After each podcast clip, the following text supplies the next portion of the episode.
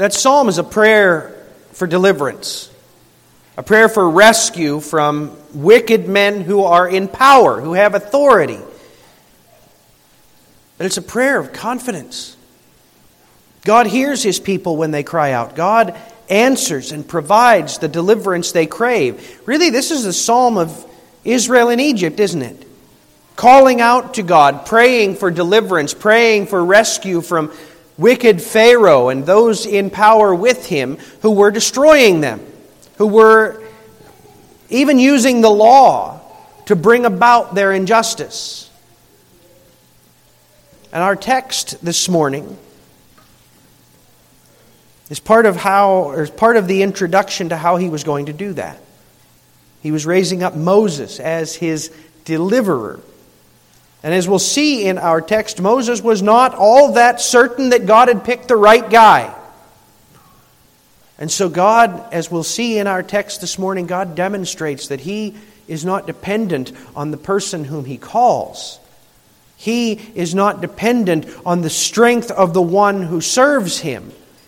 But He uses that which is weak and despised, and even in the eyes of the world, dead in order to deliver his people unto life. We're going to look at Exodus 4, verses 1 through 9, but we're going to start reading where we left off last week at verse 13 of chapter 3. Then Moses, now Moses is standing before this bush that was burning, but not being burned up. Then Moses said to God, If I come to the people of Israel and say to them, The God of your fathers has sent me to you, and they ask me, What is his name? What shall I say to them? God said to Moses, I am who I am. And he said, Say to the, the people of Israel, I am has sent me to you. God also said to Moses, Say this to the people of Israel The Lord, the God of your fathers, the God of Abraham, the God of Isaac, and the God of Jacob, has sent me to you.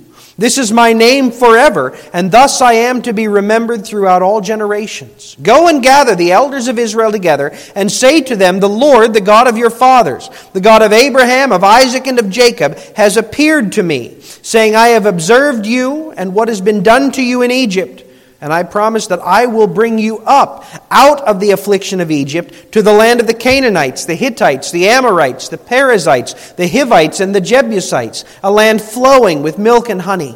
And they will listen to your voice. And they will and, and you and the elders of Israel shall go to the king of Egypt and say to him, The Lord, the God of the Hebrews, has met with us. And now, please, let us go a three days' journey into the wilderness that we may sacrifice to the Lord our God.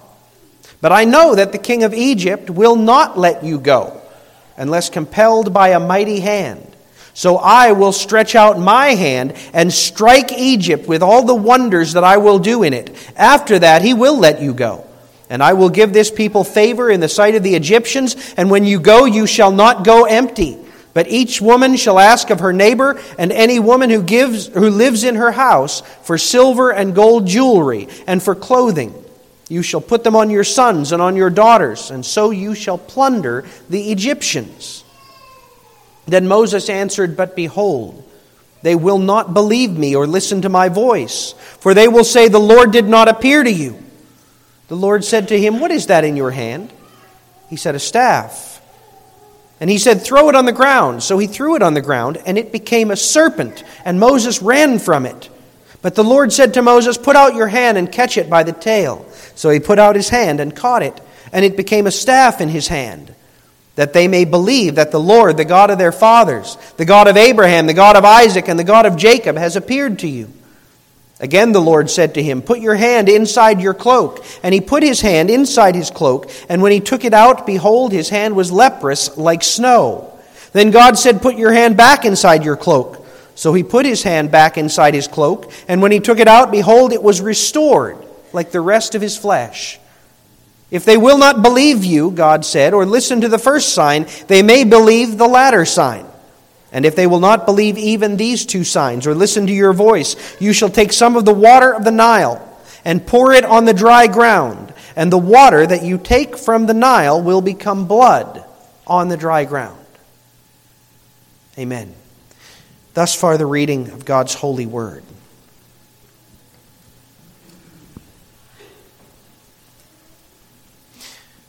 Beloved congregation of our Lord Jesus Christ, before starting on any sermon series, I try to select my sermon texts for at least half of the series. I find it to be very helpful to know where you're going before you start heading down the path. The first time I preached through Exodus, my intent was to not stop at verse 9 in this chapter but to continue through verse 17. Because that whole section speaks of how God was equipping Moses to go and minister to the people of Israel and deliver them from the land of Egypt.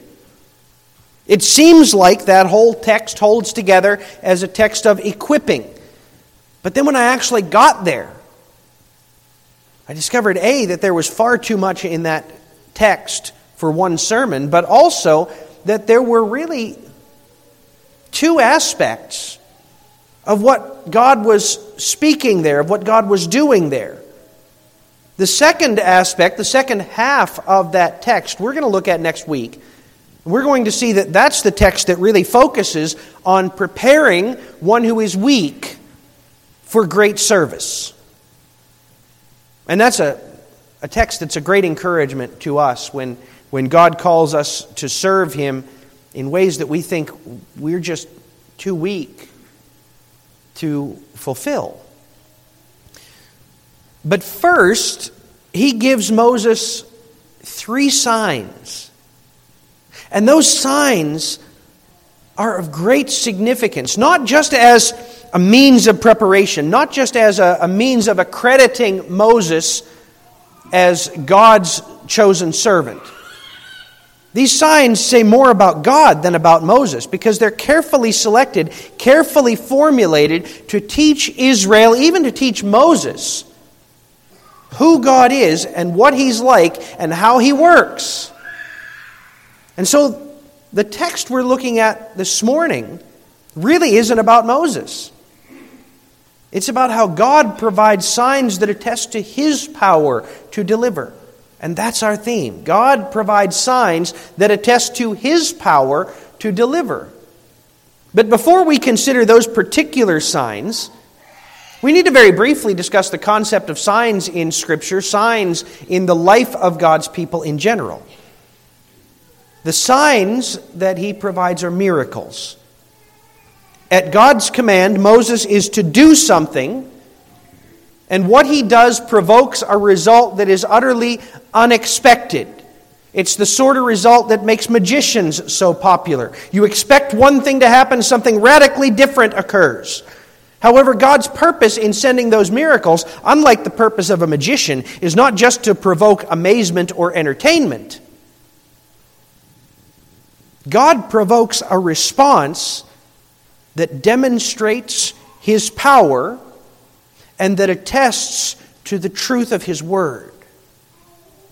And that's what his signs always do. They attest to his power and they testify to the truth of his word. We see that in the signs that were done by men like Elijah and Elisha. We see that in signs that were done by the apostles. We see that especially in the signs, in the miracles that were accomplished by Jesus. In verse 8, God says something curious. He's given Moses at this point two of the three signs, and he says, this is, this is a literal translation. He says, Then it will be if they do not believe you nor heed the voice of the first sign, they may believe the voice of the latter sign. That's an interesting way of putting it. Those signs, those miracles, they have a voice, they speak, they declare a message.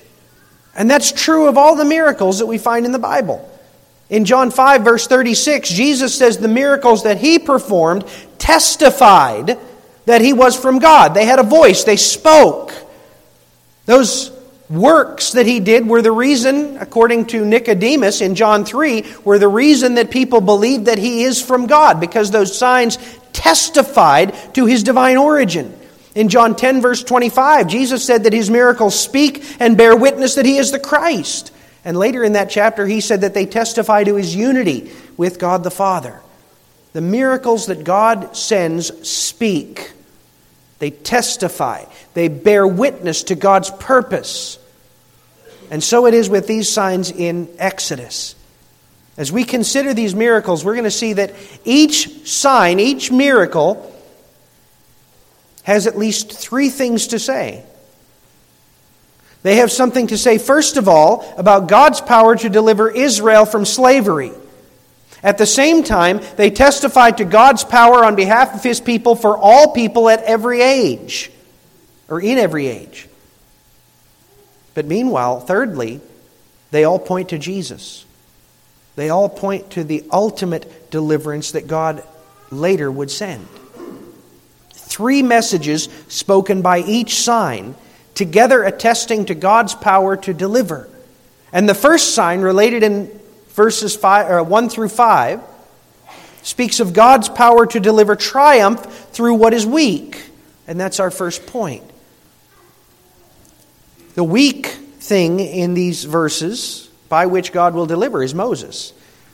Remember what God has called Moses to do. He's to gather together the elders of Israel in Egypt, telling them that Yahweh, the God of their fathers, has appeared to him and that the Lord intends to deliver them out of the land of Egypt. Then he is to approach Pharaoh to seek their release, knowing that Pharaoh will refuse but trusting that God will glorify himself as he brings Pharaoh to the point of sending the people out.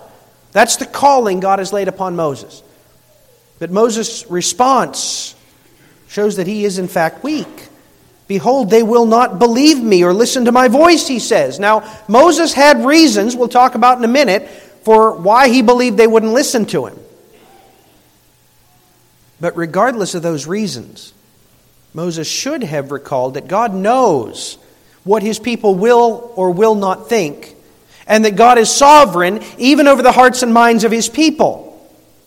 When Moses speaks this word of doubt, they will not believe me or listen to my voice, he's contradicting God, who said in verse 18, They will listen to your voice, and you and the elders shall go to Pharaoh.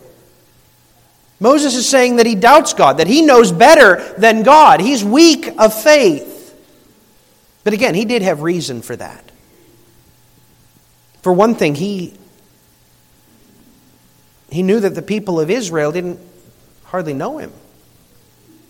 They knew of him, that he was a, an Israelite who was saved from the slaughter of the boys but they knew him distantly because he grew up in Pharaoh's palace. And what they did know of him wasn't very favorable. He acted rashly. He killed an Egyptian who was, was beating an Israelite. He tried to mediate between two Israelites without being invited to do so. He fled from Pharaoh's wrath. We haven't seen him for 40 years. There's no relationship there, there's no reason for them to trust him. And, and it wasn't just what the Israelites thought of him. In his own eyes, Moses wasn't all that impressive. He was a shepherd, a man who spent four decades out in the wilderness following the sheep. Now God would make him to be a prince and a deliverer over hundreds of thousands of people? It must have been laughable in Moses' eyes. But it's not just the relationship and it's not just the job. In verse 10, we'll see next week, Moses didn't feel he was gifted for the calling. He says there that he speaks poorly. We're not sure exactly what that meant. He might have had a speech impediment. He might have just been extremely bad at expressing himself, and 40 years following sheep out in the wilderness really doesn't help with that. Whatever the specifics, Moses was confident that he had no business being the spokesman for anyone, much less for God, before his people and before one of the greatest kings of the earth. And speaking of that king, there was another reason for Moses to doubt. Moses was an exile from Egypt, he was a wanted man in Egypt. And he was a shepherd, whom if you recall from back in Genesis 46, every shepherd is an abomination in the sight of the Egyptians. So Moses has an abundance of reasons, he believes, to think that God got the wrong guy. We can kind of understand where he's coming from. Nonetheless, God said, Go do this. God said, They will hear you, they will believe you. And Moses doubts, he's weak. But it's interesting that God doesn't rebuke him for that. He could have. He could have thundered his disapproval, but he doesn't. Instead, recognizing Moses' weakness, he points to his shepherd's staff. What is that in your hand? It's my staff. Understand, a shepherd's staff is basically just a big stick, right? They, they go through rugged ground all the time. They needed a, a walking stick of sorts, but it was more than just a walking stick, it was, it was a great help to them. They would use that staff to guide the sheep, to separ- separate out those that needed to be looked at separately they used that staff to count the sheep, causing the sheep to pass under it so that they could keep accurate count. They even used it in moments of need to dissuade predators. That staff was something that every shepherd had. It was a veritable symbol of being a shepherd. And therefore, in the eyes of Egypt, a sign of his being an abomination, in the eyes of Moses, a sign of him being weak and unable. God says, throw it on the ground. And Moses does, and immediately that staff turns into a serpent. Now, we're not told what exact kind of serpent, but uh, what we see here gives us some pretty good clues. For one thing, it's the size, evidently, of a shepherd's staff, which makes it pretty large five, six feet long. We know the region, which was on the Sinai Peninsula. And we also know that Moses, a shepherd, ran from it. As a shepherd, he would have been extremely familiar with all of the snakes of the region. If a shepherd runs from a snake, you should probably follow him. And that tells us that very likely this was an Egyptian cobra. Egyptian cobras, generally, they won't hunt men. You know, they would just as soon avoid you, but they won't really flee from you either. And if they bite you, they have one of the most venomous bites. You're not likely to recover from that. Moses knew what he was doing when he fled from it. But then the Lord says to him, Grab it by the tail. And here we learn that Moses does, in fact, have some faith because he does so. And immediately it turns back into his staff. Now the question is why? What is the purpose of this sign? Well, God helps us out on that in verse 5. This sign would serve that they may believe that the Lord, the God of their fathers, the God of Abraham, the God of Isaac, and the God of Jacob, has appeared to you. Now, think through that a minute. How will this sign convince the people? What is the message? The staff clearly speaks of a shepherd, it, it points to Moses. But the snake, what does the snake represent? What is its message? It's not a random thing, as though God went, hmm, that shepherd's staff is long, it's thin, it looks like a snake. No. God had a purpose for this. You see, a, a cobra, especially, a serpent, spoke of kings, Egyptian kings, Egyptian pharaohs of that era, wore upon themselves the symbol of the cobra. Because what other creature strikes such fear in the hearts of men? And what other creature is so sovereign, so able to bring about its own will? It's no coincidence also that the word used here for serpent, there's a few different words for snake in Hebrew, but, but this is the one used back in Genesis 3 for the serpent that tempted Eve and led Adam into sin. You see, this staff turning into a serpent, it is a symbol of Pharaoh, which Moses will control. But it is a symbol also of evil, the evil that afflicts all of mankind, the evil that enslaves us from our earliest moments. God is demonstrating that Moses has been given the power to control, that Moses has been given the, the authority over Pharaoh, king of Egypt, and in fact the evil that he represents. It's a sign that shows God's power to deliver triumph through what is weak. In the immediate situation, God is assuring Israel he is able to deliver them through Moses. He might just be a shepherd. But this shepherd is able to turn his staff into a serpent that speaks of Egypt and then to turn it right back into a harmless staff. That was to be a, a sign of assurance to them. What he speaks is true, it's real. This is the God. Notice he identifies himself not just as God, but as the God of Abraham and of Isaac and of Jacob. This is the God who has raised up this great nation of Israel from one man and his wife, both of whom were too old to have children, who had Isaac in their old age. And from them has come this people that is more numerous than the stars of the heavens or the sand on the seashore. In that, this sign speaks to God's people of every age regarding a greater deliverance. See, Moses is beginning to be portrayed for us as a living image of Christ. In the eyes of the world, Jesus was weak and lowly, like Moses. Not a shepherd, but a carpenter. A mere man in the eyes of the world raised up in Galilee, a place scorned by people of power. In the eyes of the world, Jesus was weak. He was a nobody. He had no power, no authority, no hope. But through him, God would show his power to triumph over evil, over Satan himself. So, this sign, beloved, is a call for God's people of every age to faith. Faith not in mere men. Moses is weak, he's just a man but faith in God who uses weak men to demonstrate his sovereign power over evil. Just as he would use Moses, such a weak man, so he would use Jesus, who came in the form of weak men, to deliver not just from Pharaoh, but from all the evil that afflicts us. But then God gives a second sign.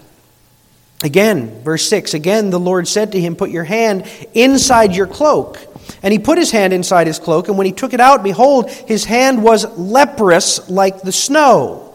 Now, the word, the Hebrew word for leprosy, could be used in the Bible to describe a few different conditions. Some of them quite serious, some of them not as serious, but they all had this in common. They afflicted the skin no one had any idea what caused them, and no one had a cure. The worst of them caused the muscles and the tissues to deteriorate and eventually to die, starting in the extremities of the hands and the feet, progressing inward to the core of the body, afflicting also the inner organs, so that it was always fatal but so that it took 10 to 20 years of misery before that fatality occurred. So when Moses sees his hand suddenly struck with leprosy, that had to strike fear into his heart.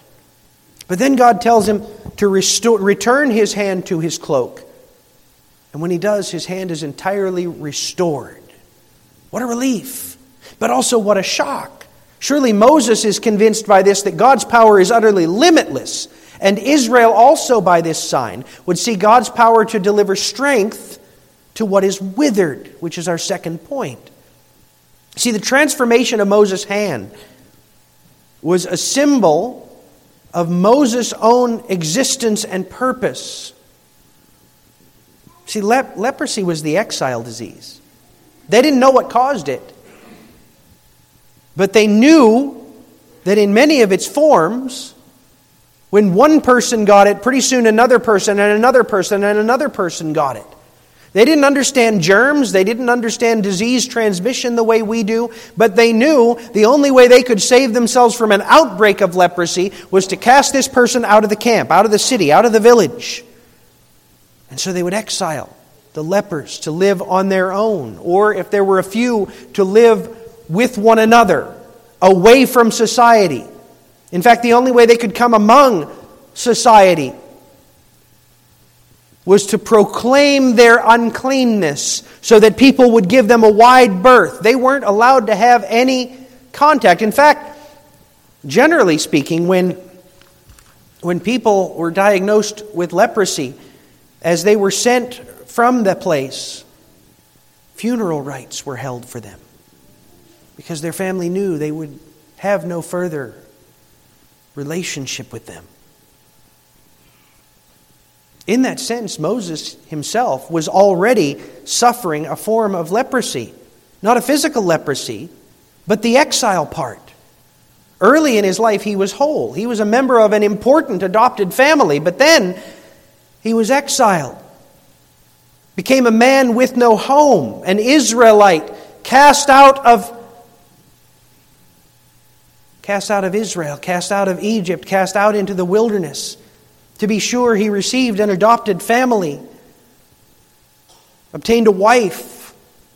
But even so, he was a nomad, a shepherd, wandering through the wilderness of the Sinai Peninsula with his sheep. But like his hand, Moses was about to be restored. God was sending him back to his people. God was promising him new strength by which to deliver his people. And with a suddenness that was stunning, God was taking this man who was essentially a leper and was making him whole. Again, this is a sign testifying to God's power to deliver strength to what is withered. God is showing Israel by this sign his sovereign ability to restore and to strengthen his servant Moses. Moses' exile from Egypt wasn't an accident. God ordained that. God ordained that he would have to flee from Egypt, that he would have to go out in the wilderness 40 years, that he would have to learn the lessons of being a shepherd. God ordained all of that, and God ordained his coming back. He's the only one who could do that. The God who made a nation out of childless Abraham and Sarah. The God who brought forth a priestly people from deceptive Jacob. The God who preserved the life of his people through Joseph's enslavement. The God who called Moses and sent this second sign was the only one who could deliver Israel from its place as a slave nation to the displacer of disobedient and rebellious nations in the promised land. Right now they were withered. Right now Israel was weak. But through this once exiled man, God was going to deliver them, magnify them, and use them to demonstrate his strength. How amazing is that? He does the same thing for us through Jesus. We We're not chosen of God because we were great or impressive or smart. It's not us. In the eyes of the world, we're anything but, right? We're not the folks living in mansions. We're not the folks calling all the shots. But God has chosen us to demonstrate His strength.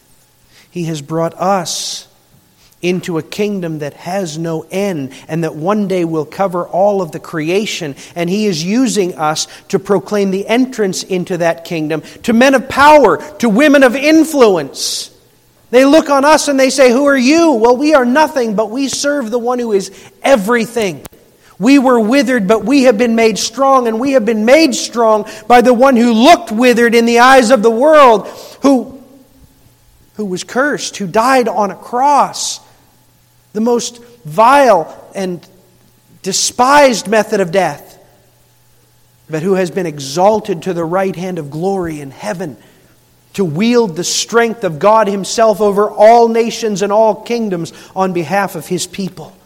That's what this sign showed, and that's what this sign indicates to us that though we are weak, God is strong. Though we are withered, God is able to use us to strengthen others. And then a final sign. If they will not believe you, God said, or listen to the first sign, they may believe the latter sign. But if they will not believe even these two signs, or listen to your voice, you shall take some water from the Nile and pour it on the dry ground. And the water you shall take from the Nile will become blood on the dry ground. Now, this sign uses two substances. And we need to understand them in the way that Moses and the Israelites would understand them. The first sign is water from the Nile.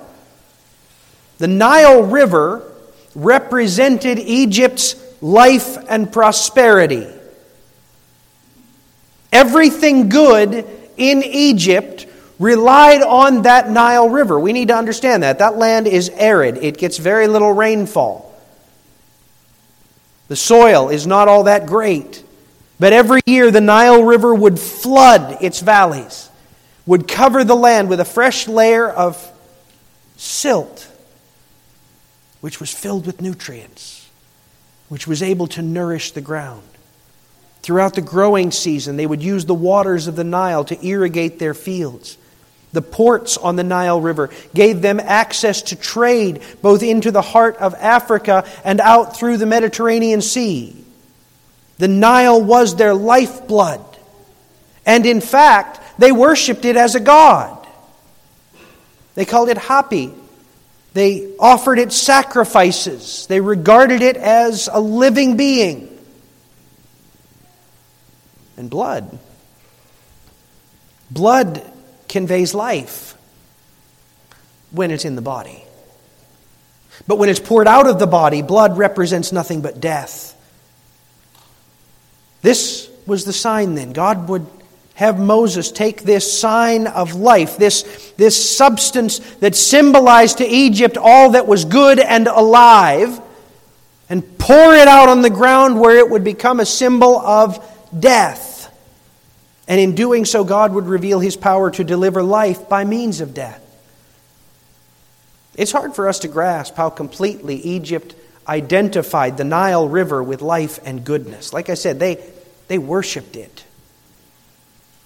And by this sign, God showed that he was poised to destroy their false God. Kids, you've learned, most of you. The first plague on Egypt was turning the Nile River into blood, right? And that's what he was indicating to Moses and then soon to the elders of Israel. That that's what he was going to do. He was going to take that river of life in their midst, and he was going to replace it with death. And in doing so, God would demonstrate his intention to destroy rebellious Egypt. By this sign, God was calling Israel to expect that, to expect that he would triumph not only over Hapi, but over all of their gods, over all of their confidence, over all of their strength, and he was going to utterly crush rebellious Egypt that sought to crush them. He was going to bring them to nothing in order that his people might have everything, that they might have life, that they might have freedom, that they might even be enriched by the hand of the Egyptians. He does the same for us. He does the same for us. Look at our own nation. We live, despite what the liberal academics would tell you, we live in the freest land this world knows. And evil powers, evil men and women, seek to use that freedom and that prosperity that we've been given to celebrate and to magnify wickedness. It's what they use it for, right? Rebellion against God. They, they use it to emphasize and to advance their rebellion against God. But, but God is bringing that to an end, isn't He? God has been bringing them low. And meanwhile, he's used that freedom and that prosperity and that peace that we've been given, he's used it to nurture his church, to empower his kingdom, so that we who are weak are able to go forth with the gospel into all the world. Much of the gospel that has been flourishing in places like the Middle East and Africa and South America has flourished there because of the resources and the missionaries and the insights that have been sent from this land. But most of all, this sign speaks of Christ. Christ would deliver God's people into life and freedom eternal. And he would do so by pouring out a river of blood, not confined to the river banks of Egypt, but blood that flowed from his own veins. Not blood that would dampen the silt of Egypt, but blood that would fall on the hard packed dirt of Golgotha. And that blood, when it flowed, would give life. But there would be an essential difference. When Moses turned the water of the Nile into blood, it brought death for Egypt and life to God's people. God's people would live because of that sign and all that it indicated. But Egypt and its land would be destroyed. But when Jesus poured out his blood, not only would his people the world over receive life, but by his blood, life and cleansing and freedom would come to the creation itself. Because you see, Adam's sin enslaved all the world to the defect and the fallenness and the brokenness of sin. And only the blood of the last Adam could redeem it. And it has. We don't see it yet. We still see the brokenness and the fallenness of this world. But the victory has already been won because the blood has already been poured out. And very soon, Jesus will return and we will be able to see this creation utterly renewed and restored so that no sign, no evidence, no defect of sin will remain. The victory that Jesus brings is like that of Moses, but infinitely greater. And it falls to us as it fell to Israel. Believe it. Trust Him. Be confident that the one who sent the sign is able to bring about all that the sign indicated. Our God is able to deliver triumph through what is weak, strength through what is withered, and life by means of death. He did it through Moses and the works of Moses in Egypt when he brought Israel out. He did it far more powerfully through Jesus and the works that he did and the death that he died and the life into which he arose. And that's ours if only we will trust in him. And if we do trust in him, not only do we have life, but we will bring life. We will bring strength. We will bring wholeness as instruments in God's hands. To Him be all the glory. Amen. Let's pray. Father, we thank you and we praise you that you have fulfilled in Jesus all that these signs of Moses demonstrated. Enable us, we pray, to live in the light of those truths, trusting in Jesus for the deliverance and the strength that we need testifying to what he has done, that we too, weak though we be, might be instruments in your hand to draw others to trust in Jesus. May your kingdom flourish. May your name be glorified. For we pray it in Jesus' name. Amen.